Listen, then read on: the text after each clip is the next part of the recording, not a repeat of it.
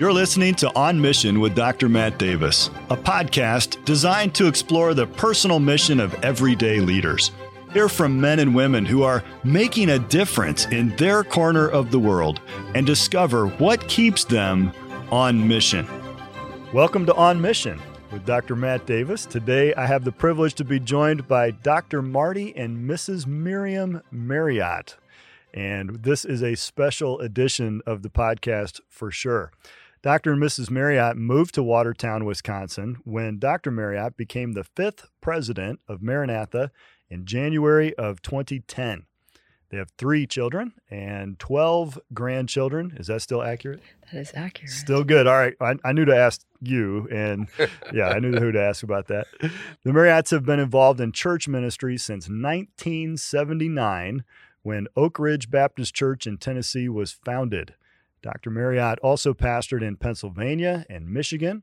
As alumni, mm. the Marriotts have a deep love for Maranatha, mm. its students, and a desire to mentor the next generation. In fact, Mrs. M, mm. as Mrs. Marriott is called by the students, hosts a weekly gathering of ladies in her home called Girl Talk.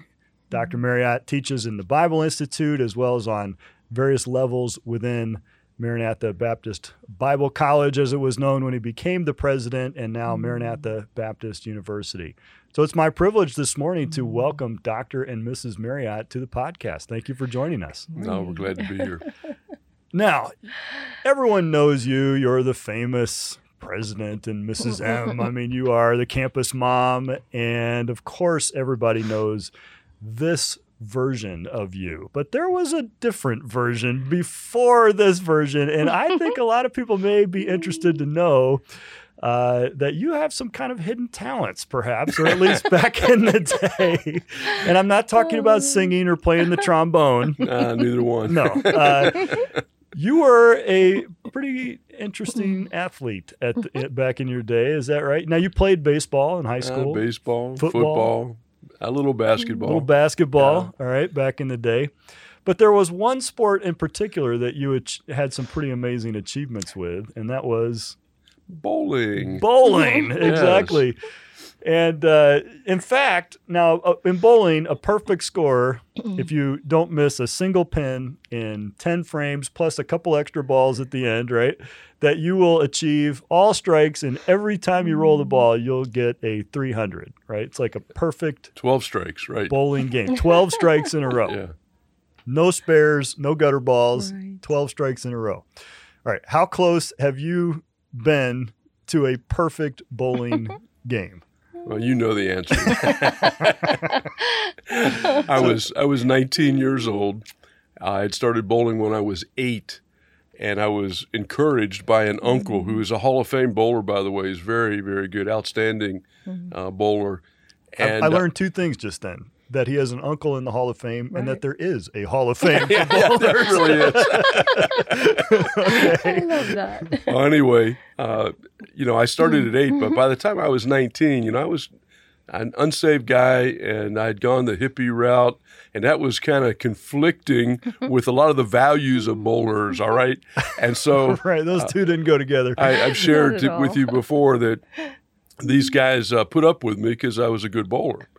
Well, uh, on one particular night, I get up and uh, 12 strikes in a row, 300, and that happens all the time now. I mean, every night uh, somebody's going to get a 300, it seems. But back then, it was the first 300 in 10 years at that bowling establishment. Whoa.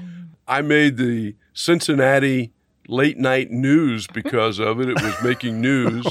Uh, I won a side of beef. I want clothes. I want a diamond ring. I want luggage. I want a watch. I mean, you can go Wait, on down the list. Was this like the state championship? no, it was it just, just- a regular night of bowling, but uh, it just doesn't happen that much. And so So a guy, a 19 year old kid rolls a 300. You're like, give him a side of beef and a diamond ring. well, see, all these merchants had these things, you know, posters Okay. saying, if you roll a 300, this is what we're going to give you. Yeah. And that was just at that lane. And then there were other uh, awards as well. But um, they didn't expect anybody really to do it.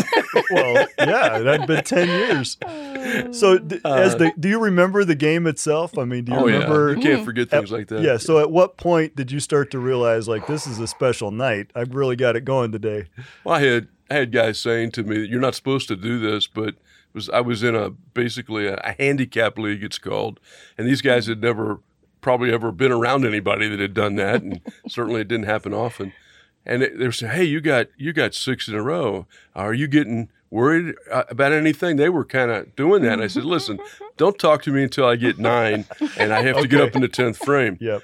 And when that happened, it was the ball was getting heavy, but Oh, I bet. yeah. And So- I And bet it the crowd was. quiet. the- very Oh. quiet. everybody in the lane, 38 lanes, stopped bowling and were they were crowded behind my lane as that happened. And so that's stuff that you don't do, do these days. If Yeah. you're somebody's doing that, you let them let them go. It's like a no hitter. You don't talk Don't about mention it. Yeah, exactly. yeah, that's a that's a very much the taboo. You know, you don't don't mention it.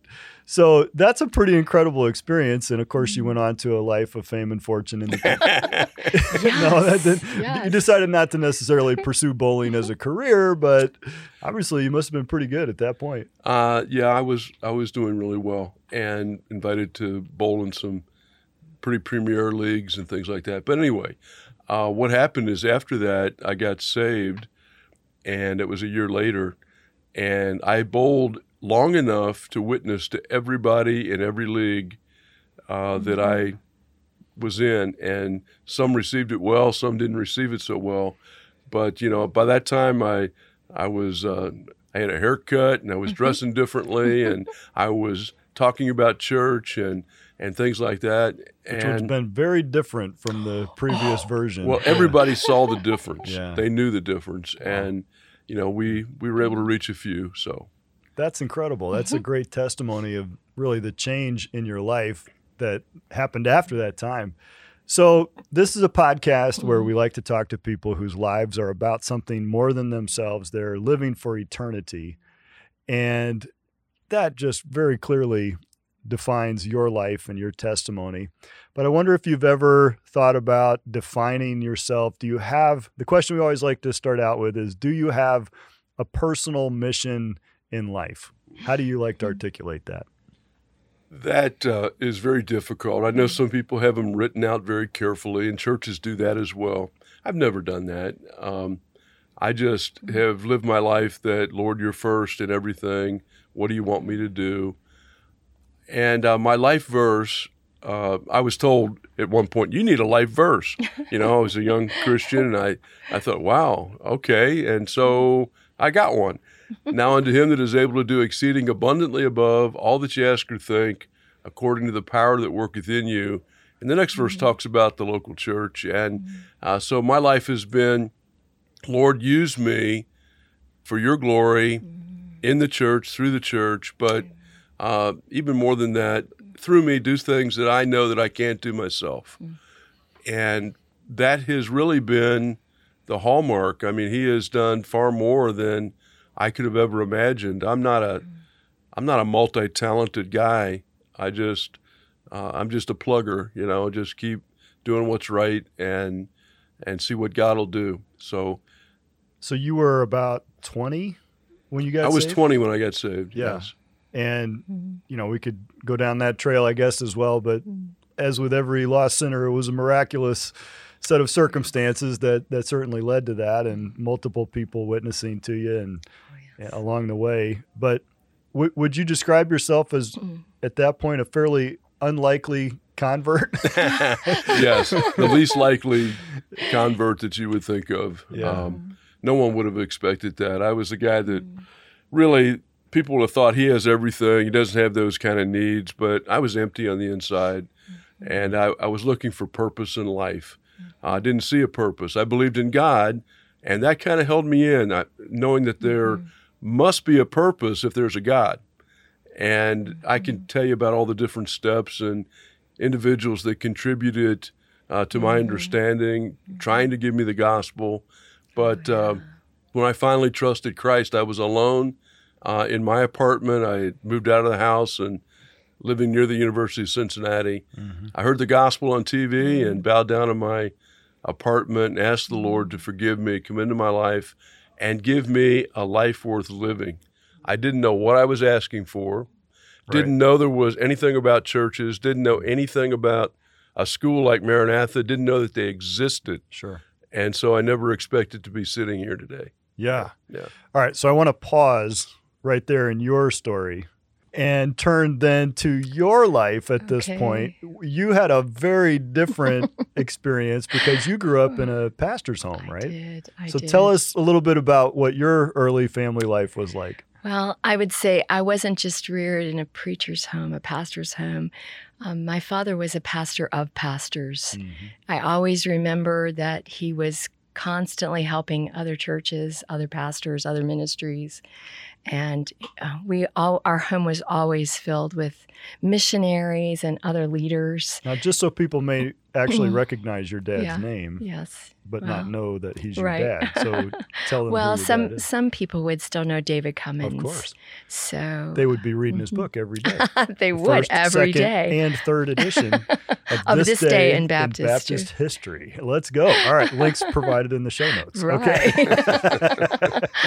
uh, I think also, um, interestingly, my father would talk about having um, life in a woman's dormitory because there were five daughters. Five daughters. Five Oh daughters, Oh man, and no sons. No sons. Poor guy. I have three And- sons, and I'm like happy with that that uh, ratio. so five daughters. Where are you in the Yes, rank? I'm right in the middle. Yeah. So I have to say, I don't ever remember hearing my father pray that we would marry pastors. Um, in fact, I was probably the least likely one to marry a pastor because I had some tumultuous time in my teen years, um, and public education did not help. Help. I was uh, living during that time of the hippie movement and so many changes taking place in our public school and so much encouragement to do wrong. that was in the South, right? Uh, no, actually, we were living Oh. in the north at that time That was in the until, yes. Okay. So actually, uh, when my father took a pastor in Atlanta, is one of the best things that happened because I had never been with a youth group that was on fire. I really had never known a teenager that was really that I felt like really lived wholeheartedly for the Lord. I just Mm. wasn't exposed to teenagers that were standing up in their public schools. And so we moved to Atlanta, there was a group uh, in my school that carried Bibles to school and sat on the front rows of church to take notes. And it was a really life changing thing for me. I know my parents probably think at that moment I, during that time, I got saved.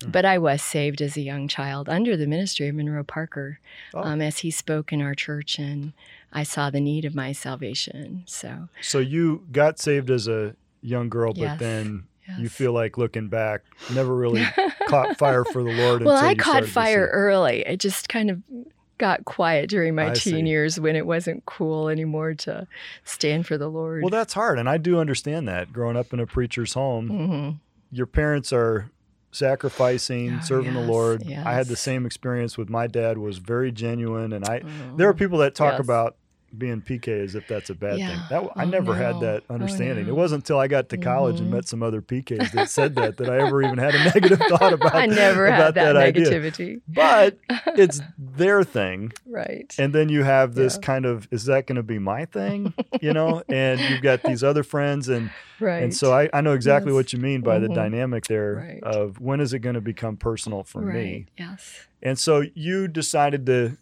go off to Bible college. Well, that's Or how did it work? interesting because at the time um, when my father moved to Atlanta, and uh, one day, there was a day that I actually remember looking in the mirror and telling the Lord if He was willing to use my broken life, that I had not stood for the Lord and I had not been exemplary. I must have been all of 15 at that moment. Mhm.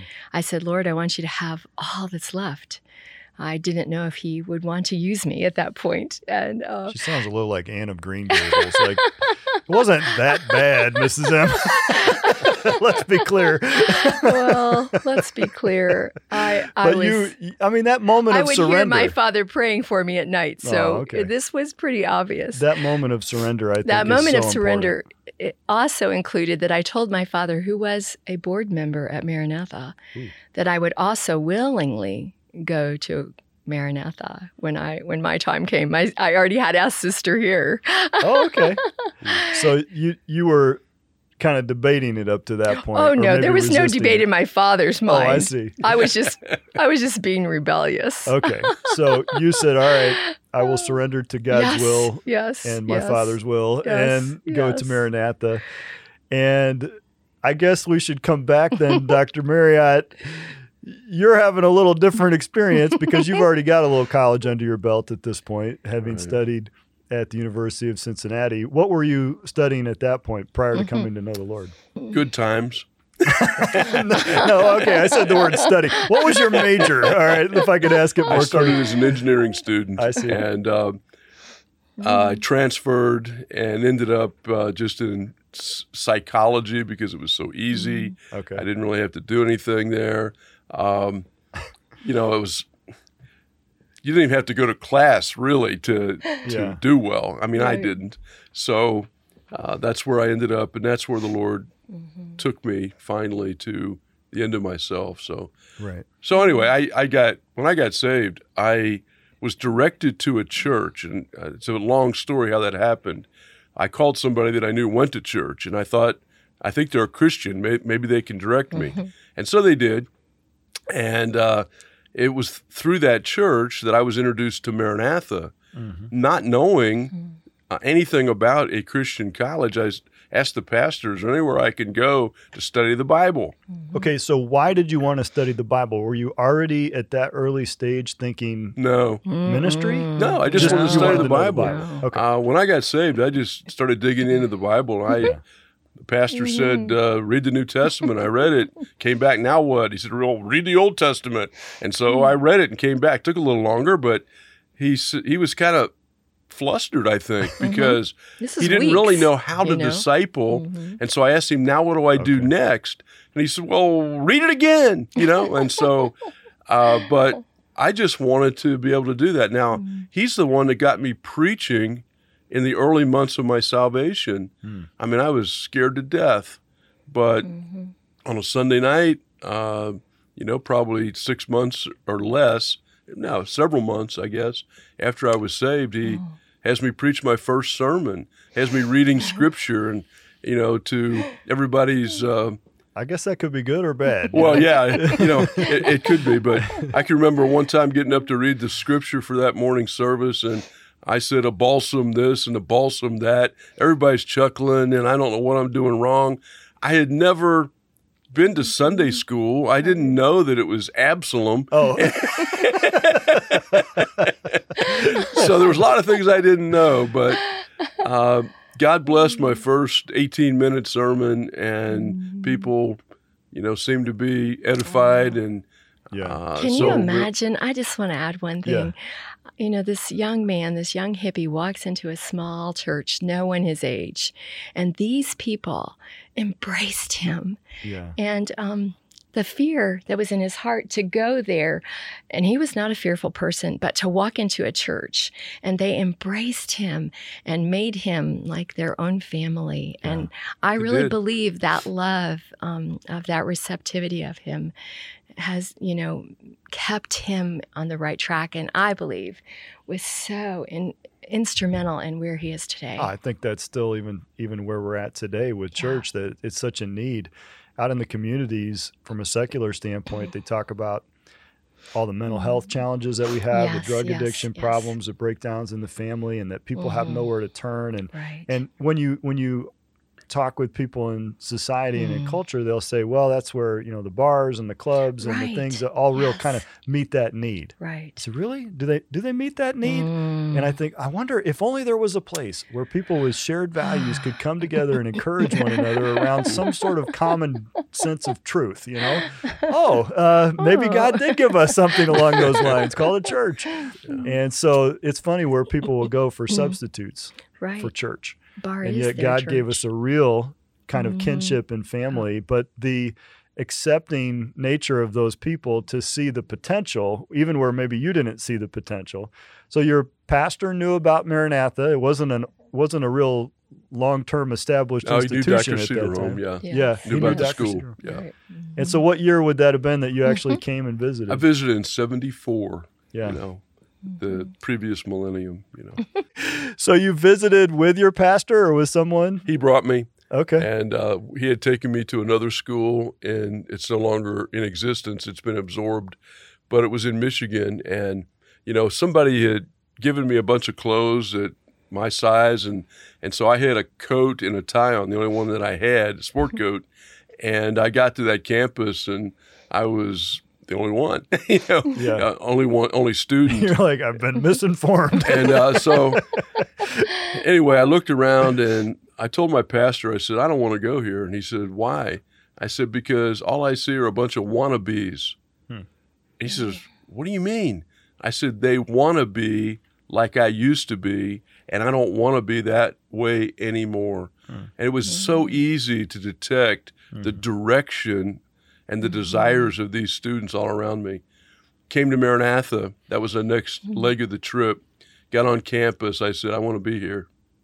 There it was a something different. completely different, atmosphere. Mm-hmm. Uh, you know, it's not a perfect school today. It wasn't then. Uh, there were students there for the wrong reason, I'm sure. Mm-hmm. I met some of them later, Yeah. but but for the most part, these students wanted to serve Mm-hmm. God. They wanted to to live for Him, and it was obvious. Now I made a mistake because back in those days, you know, the dress code was quite different than even it is now. And I decided, well, I'm not going to make the mistake again by wearing a coat and tie. so, you know, I wore a paisley shirt or something like that that somebody and and uh, I looked Paisley around. shirt. Yeah. Oh, Oh, I yeah. gotta find Oh, that. So, you know, my my experience was was a good one though, and Yeah. it really didn't matter to me about rules back in those days. And even when I got to campus, uh, just tell me It what you, pretty strict. tell me what you want me to do. I mean, I've been living on my own, uh, and doing whatever I want anytime I want to do it. But I need what's here, and uh, I just I just want to serve the Lord. So So this is the point then when you're both now enrolled at Maranatha, and um, I'm wondering if it was love at first sight or how exactly Well- did this all work out? I know you are familiar with this story, but let's back up just a little bit because that visit Yeah. is when I first Well, I was going to ask you if anything first interesting. saw Miriam. if you saw okay? anything interesting. Most people know uh, where the two staircases are uh, in the central foyer of Old Main. Well, Dr. Cedarholm's office was the office, uh, the central office there that's now shared uh, by Dr. Jones and Dr. Oates. But that was his office. So I was in there uh, waiting for my pastor and Dr. Cedarholm to come back. They were negotiating my credits in their transfer, Oh, you know, Yeah. that type of thing. But I was sitting there with another pastor who used to pastor in Fort Atkinson, who happened to be Miriam's extension pastor. oh, okay. Okay, we call it partnering church now, and uh, so she was out on choir tour, and she had missed a couple of Sundays because of that, and she saw her pastor sitting in Dr. Cedarholm's office uh, with this other guy, you know, and and so she steps to the door. Hi, Pastor Hoffman. I just and she gives him the whole story about why she had missed. She's going to be back, and my eyes are glued on her. All I don't know what she's talking about, but and and then she walks away and she starts up one of the staircases and I leaned over to see where she was going and when I brought my eyes back to the pastor he looked at me right in the eye and he said forget it. She's engaged. I went oh okay. And so I actually went home and according to my life verse I prayed that God would give me a girl like the one I saw at Maranatha. And he did better than that because when I came back in the fall, things started happening. And uh, she was no longer engaged. well, well, well. Yeah. So exceeding abundantly above all that you ask or think. Okay. All right. So what's your My side, side, of the that? story is why am I why did I notice that guy? This is not right, Miriam. You know, why should I notice that guy? He was like a light bulb. Uh, the joy of the Lord was so obvious on his face. the joy of the Lord was just so obvious in his life, and Oh, I was awesome. attracted to that. Yeah. And I was reprimanding myself. And then when he came back in the fall, I really didn't recognize him because he was a lot more cleaned up. And um, but I She still how much cleaner I was then than I used to be. But you know, not an overnight thing.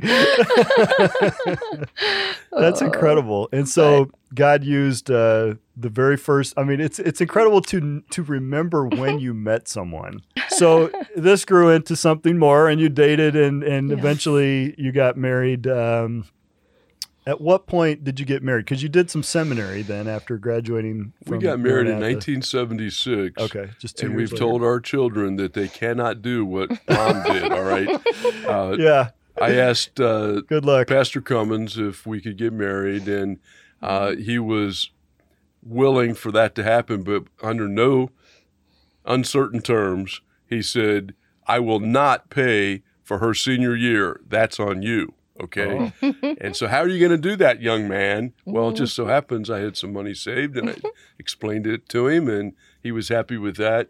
So I did a year of graduate work. I was a year ahead, and um, did a year of graduate work while she finished her senior year.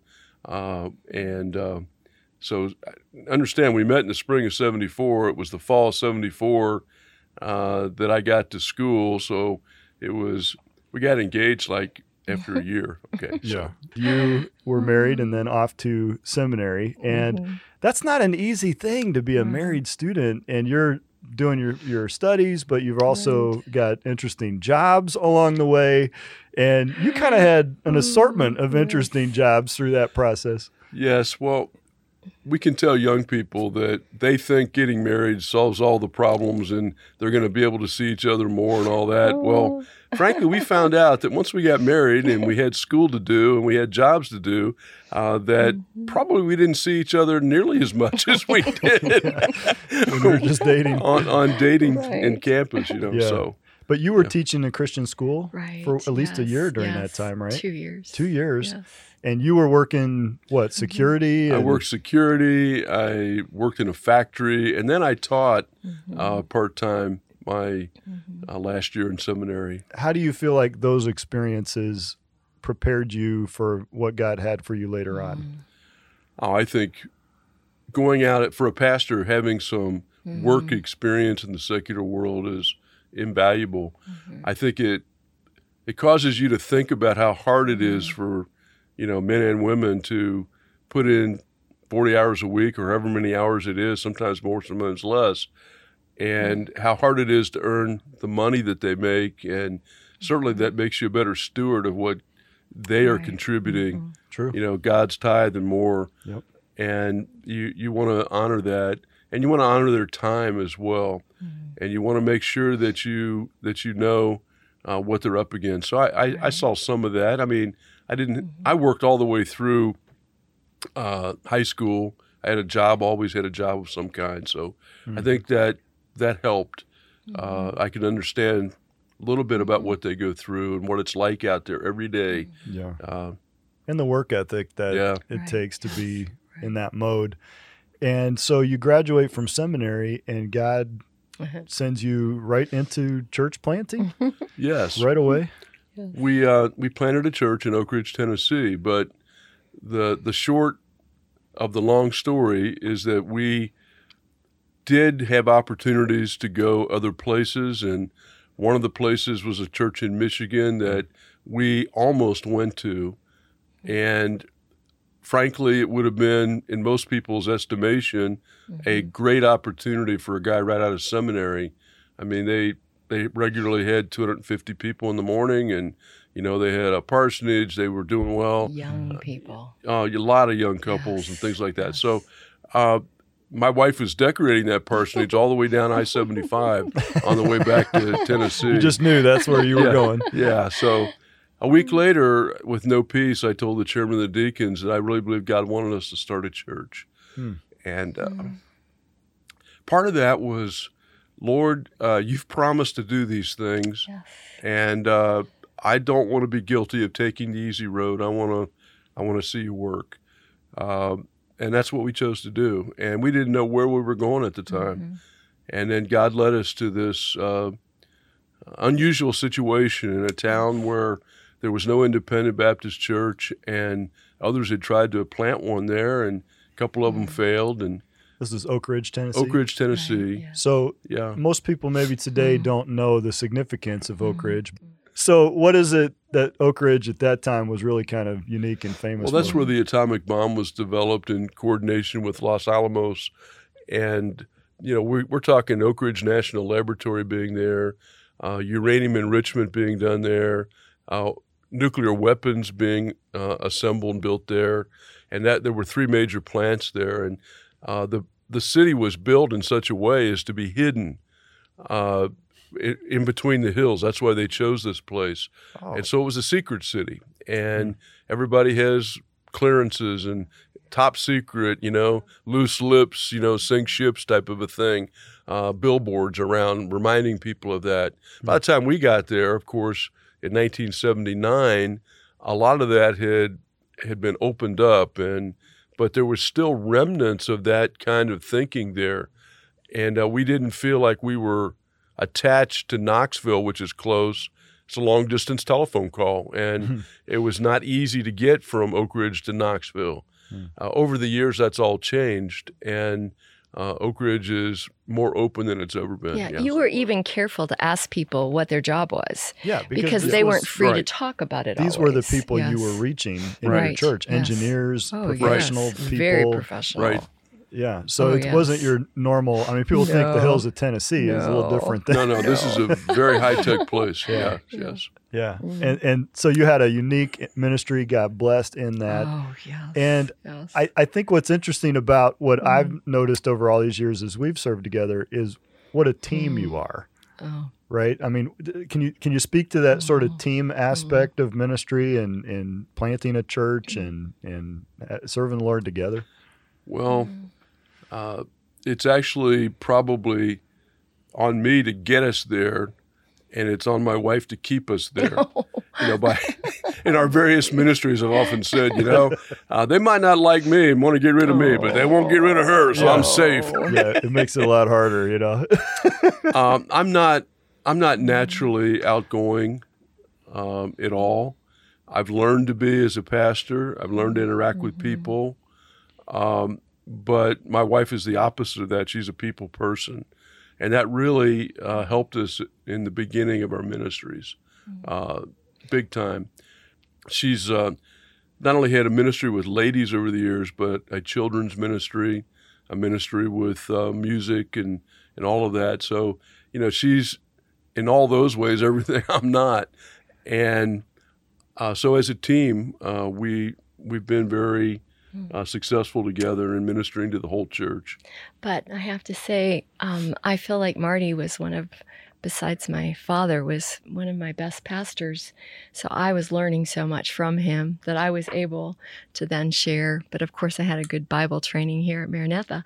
But I think one of the sweetest things is that we ministered as a family team. And so um, Because your family Our- started pretty quick. very quickly, yes. And our children were all involved in the ministry. But I think one of the sweet aspects was God, even when we had almost nothing, people were always in our home. So I don't ever remember feeding people peanut butter and jelly. And God always provided when from the very beginning, we always had our church in our home. And even as the church grew and got bigger, okay, so we can't have everybody tonight, but we can have this group. Next week we'll have this group. They were always in our home. And I remember one of our members who is now in glory told us that he learned more about how to raise children and how to have a home by being in our home and being with us. And um, so I think that that's kind of been the heart of our ministry together.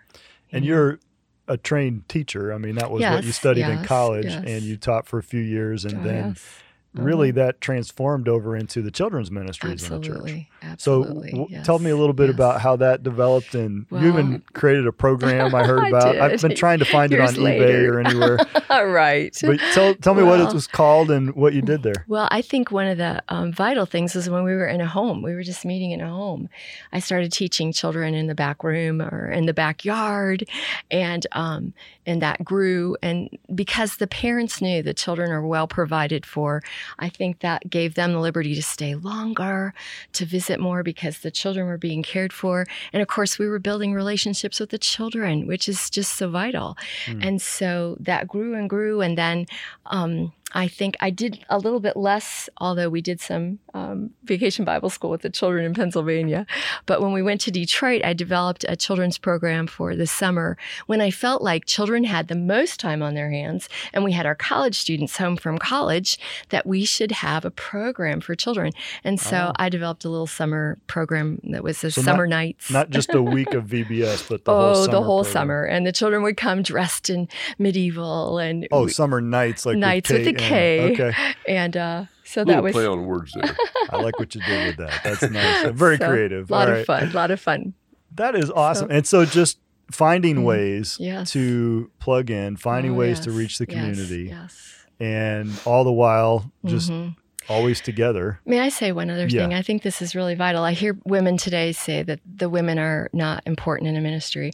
I remember thinking we had so much for women in our ministries. We had ladies' night out, we had Bible studies, we had ladies' Sunday school classes. We, the women were very involved in our ministry. I re- remember thinking that if there was a conflict on the calendar, my husband would have booted the men and said, "The women need this room. The women are having their event." Well, of course, he's a smart man. but I think that bringing the women together made the church warm and welcoming and helped grow the church. I really think that's vital. Can And- I ask you about part of your ministry here and Okay. where that sort of came from? Okay. Thi- things appear on the campus that Dr. Yes. Marriott and I Yes. had no part in and no idea. And people ask us or even give us credit sometimes for these things. And they're just little Yes. scenes like around here, there's a door all of a sudden and, and, a, and a hay bale and a pumpkin. And I think that's incredible. Where did that come from? And someone say, well, Mrs. M, you know, she Oh. puts it together. I wish they didn't have to know. Well, okay, but they do. But my question is, Yes. when you do i've seen you do things like that on campus here Mhm. and also in your home i don't get the sense that you're just doing that because you like to fuss over decorations in particular although i'm sure you have a gift for that. But it seems like what you're saying is you're doing this intentionally to create an environment for ministry to take place. Mm, is that what you're trying to do? Is this kind of your way to create to sort of set the stage for that for it to be cozy and comfortable and welcoming? May I just say that Mrs. Cedarholm, when I was in Madrigal years ago, encouraged us to invest in teacups. Now they're not that popular today. teacups In teacups, Oh, women they're coming that, back, actually. Right? that were in ministry, and she would say, if you put people together at a table and you can't afford to even feed them a dinner, you can afford tea, and you can bring people together, and that's how relationships are forged.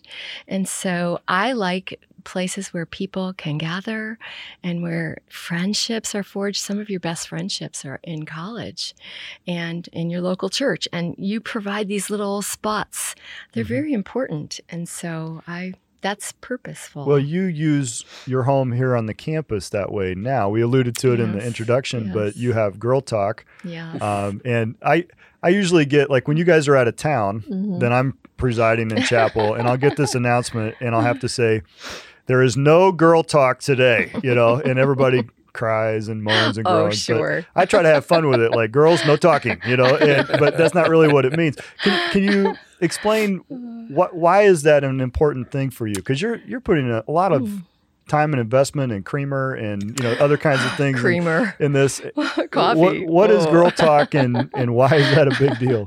Well, I think it's um, it's special to be able to bring ladies together with the Word of God and have a casual Bible study, ask questions, talk, share burdens, pray together, um, and Uh, these things are really vital for spiritual growth. And I know the guys don't need it; they just need a racquetball partner, you know. But women We don't really, really, have a like a, a guy's corollary to, to girl talk. you don't. We're still trying to figure out what that would be Right, exactly. Yes. but I it's just an important part. I think I love hearing every year somebody said, I say, will say to me, I would have never had a friendship with this my best friend if I hadn't met her in your home because we weren't in the same classes, the same dorms. Uh, our paths would not have crossed easily. We weren't in the same society, but I met her, her in your home.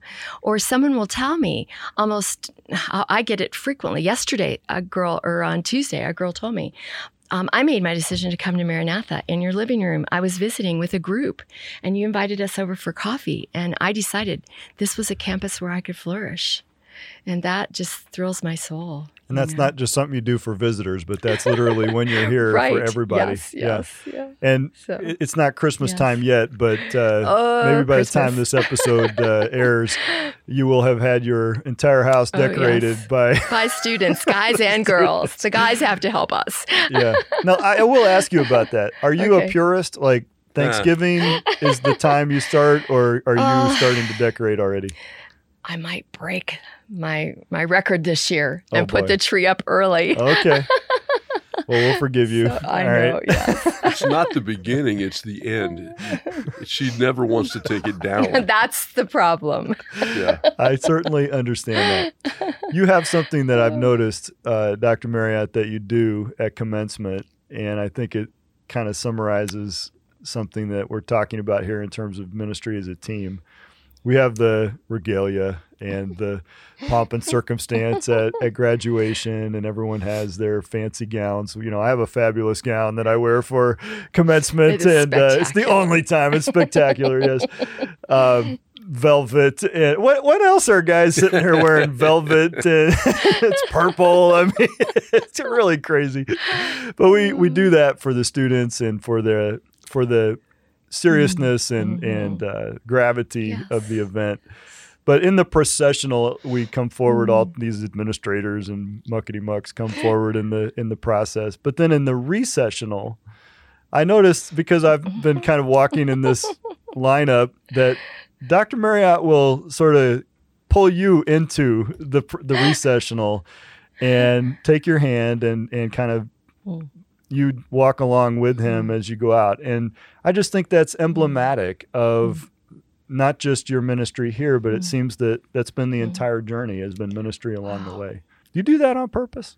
Yeah, that was done very purposefully, and I warned her that I was going to do that the very first time, Hmm. and you know, it kind of kind of breaks tradition, and you know, decorum maybe is questioned, and I don't think anybody does anymore, but uh, that was kind of a surprise to some the first time I did that, but. I uh, I just respond. I'm the president, and I can do what I want. Yeah, who's going to stop you? I think if you didn't do it now, there'd be a There'd be a problem. Yeah, yeah. It hasn't been all wonderful. Their life has given you some Mhm. challenges along the way um, in your family, and uh, there were years of of just wondering, you know, God, what Mhm. what is happening here? Why are you letting this happen to us? We're Mhm. we're both dedicating our lives to serving you Mhm. and yet some some difficult circumstances have come along Mhm. and you know even before the most recent issues with your health um, you guys have gone through some very deep waters and yet that I, I think the testimony that Mhm. you've had through that is something that has only enhanced your Mhm. ministry and just the respect that people have. But I wonder if you could reflect a little bit on some lessons learned Mhm. from maybe the not so Mhm. highlight parts of life that God has allowed you to to come through. That's really interesting that you would say that. I, when I was diagnosed with cancer, I went back and and uh, started looking at a lot of the old pictures and notes and files and things like that. And uh, obviously, uh, I found things there that brought back memories. And um, I have a couple of uh, resignation letters that I never never turned in. You know, uh, just kind of writing them down. And I, I, I don't think I ever blamed God for anything. I, I never said, God, why are you allowing this or anything like that. There were times though that I, I questioned myself. Um, can I do this? Should I do this? Uh, am I measuring up? Uh, one of the very first times was when we were in Tennessee planting the church. We hadn't even gotten a building yet, I don't think, but uh, we uh, we just weren't seeing people saved like I thought. And I'm thinking, Lord, what am I doing wrong? I'm hearing, you know, people give these testimonies of reaching people, and Hmm. and Lord, I you know, I just don't feel like I'm fruitful, and and that that came back to me a few times while I was in uh, that ministry in that town. Now, not to make any excuse, because this was real to me, very real. But that was a very difficult place. One out of nine working men at the time was a PhD. A lot of people with advanced degrees and um, very religious. Um, Materialism uh, was rampant there. They had really nice things, paid well, and that's a combination that's hard to reach. And but I didn't know that. I didn't realize that. well, we left Oak Ridge uh, after nine years, turned it over and left, and went to get further education in another pastorate.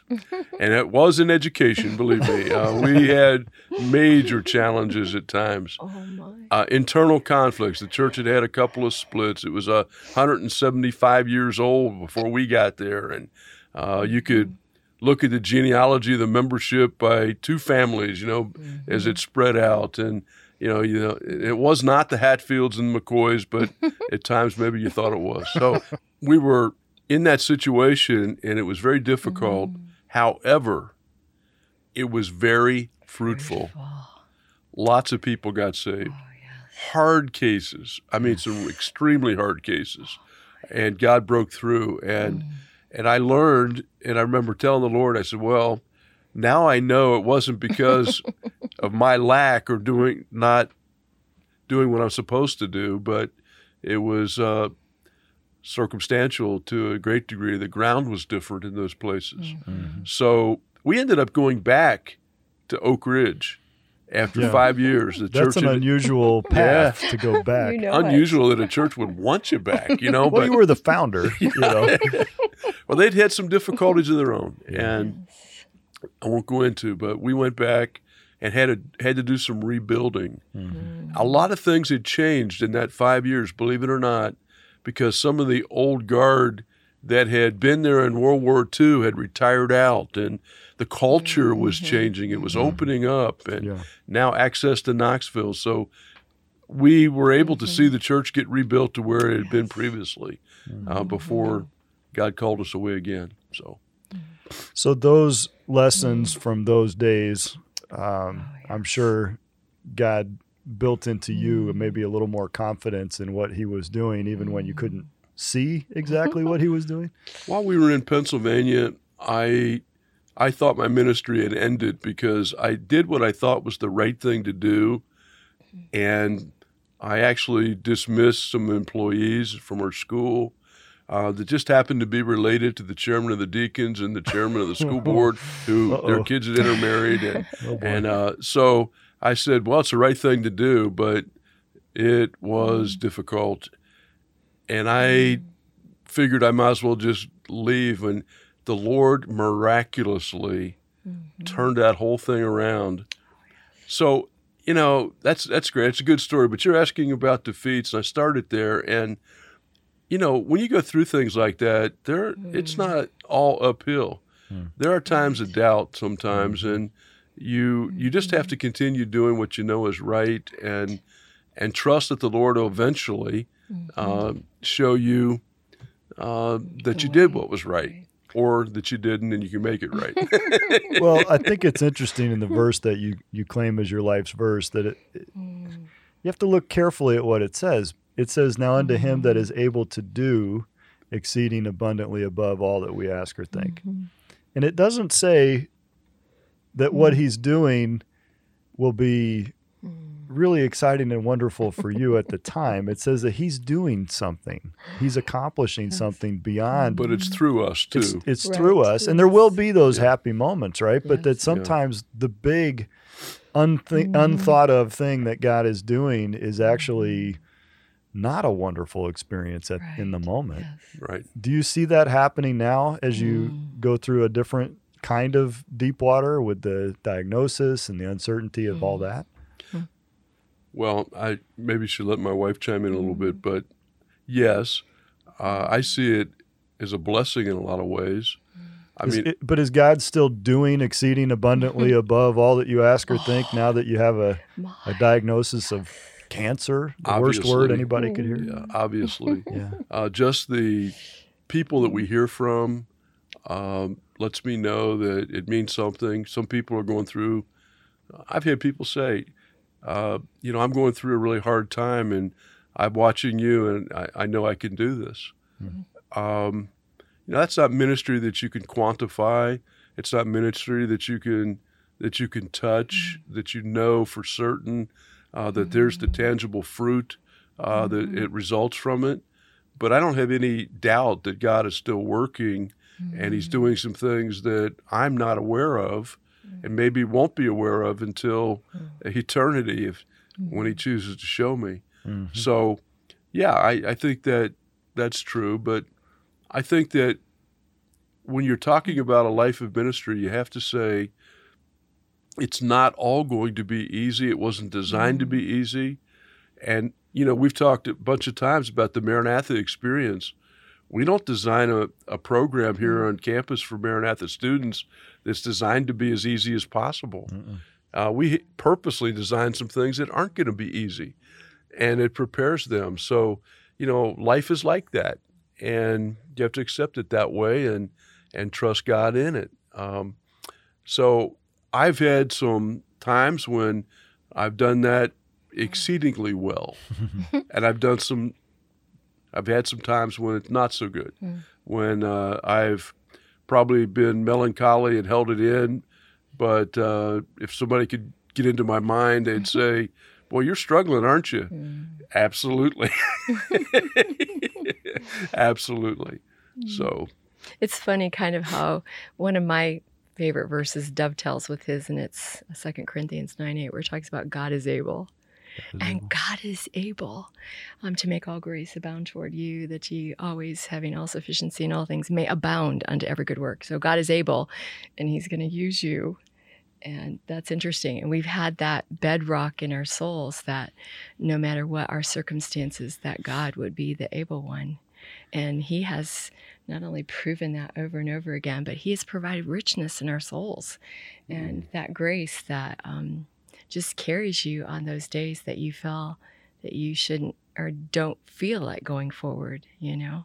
Trusting God's promises mm. when we can't Amen. see that's right the results today, or we don't know about we don't tomorrow. even mm-hmm really see if the results are going to be good, you know, right. from a human yes, standpoint. Right. That uncertainty mm-hmm. is probably the most difficult thing to deal with yes. in the human experience. It we is. can gear up to face a challenge that we know mm-hmm. is right. here in front yes. of us and we know, you know, we have to endure this uh, for a time. But mm. the uncertainty right. is yes. just what's so hard to to mm. deal with on on a, a, daily basis. And you know, one sweet thing, although Marty's dad was not a believer until you know Marty had been saved, and he was the rough Cincinnati cop detective guy. Um, he taught Marty n- not to give up. Mm-hmm. And even from a human standpoint, and then of course when he was saved, that was even more you know, in his soul. But to fight through on the hardest days was a sweet lesson from his past, you know. Well, we draw on our experience, we draw on mm-hmm. the strength of family, mm-hmm. yes. the strength of friends and others that we hear from. You mm-hmm. mentioned that you hear from so many people oh, that you yes. hadn't heard from in a long time. Yes. You know, when when the word gets out that you're dealing with mm-hmm. this, and that's a, a comfort and, a, and mm-hmm. a, a, thing that I think is a, a way that mm-hmm. God is speaking to us, you know, right. and he speaks to us through his word primarily. Mm-hmm. And then mm-hmm. as we mm-hmm. have those that support us, and I mm-hmm. think you've been mm-hmm. talking about relationships and team, oh, yes. and, you know, these are, these are tremendous mm-hmm. benefits. Thank you for taking the time to meet and to spend this time and to share openly and transparently the journey that God has brought you on. And uh, we look forward to many many more days ahead of ministry and, and uh, uh, seeing the Lord work. Thanks for joining me. Thank you. Thank you for joining us today. On Mission is a production of Maranatha Baptist University. Subscribe to On Mission on Apple, Google, Spotify, or wherever you listen to podcasts. Don't forget to leave a review, as this will help other growing leaders find these conversations. For information about our guests, previous episodes, and general information about On Mission or MBU, go to mbu.edu slash podcast. Join us again next week as we examine what keeps leaders on mission.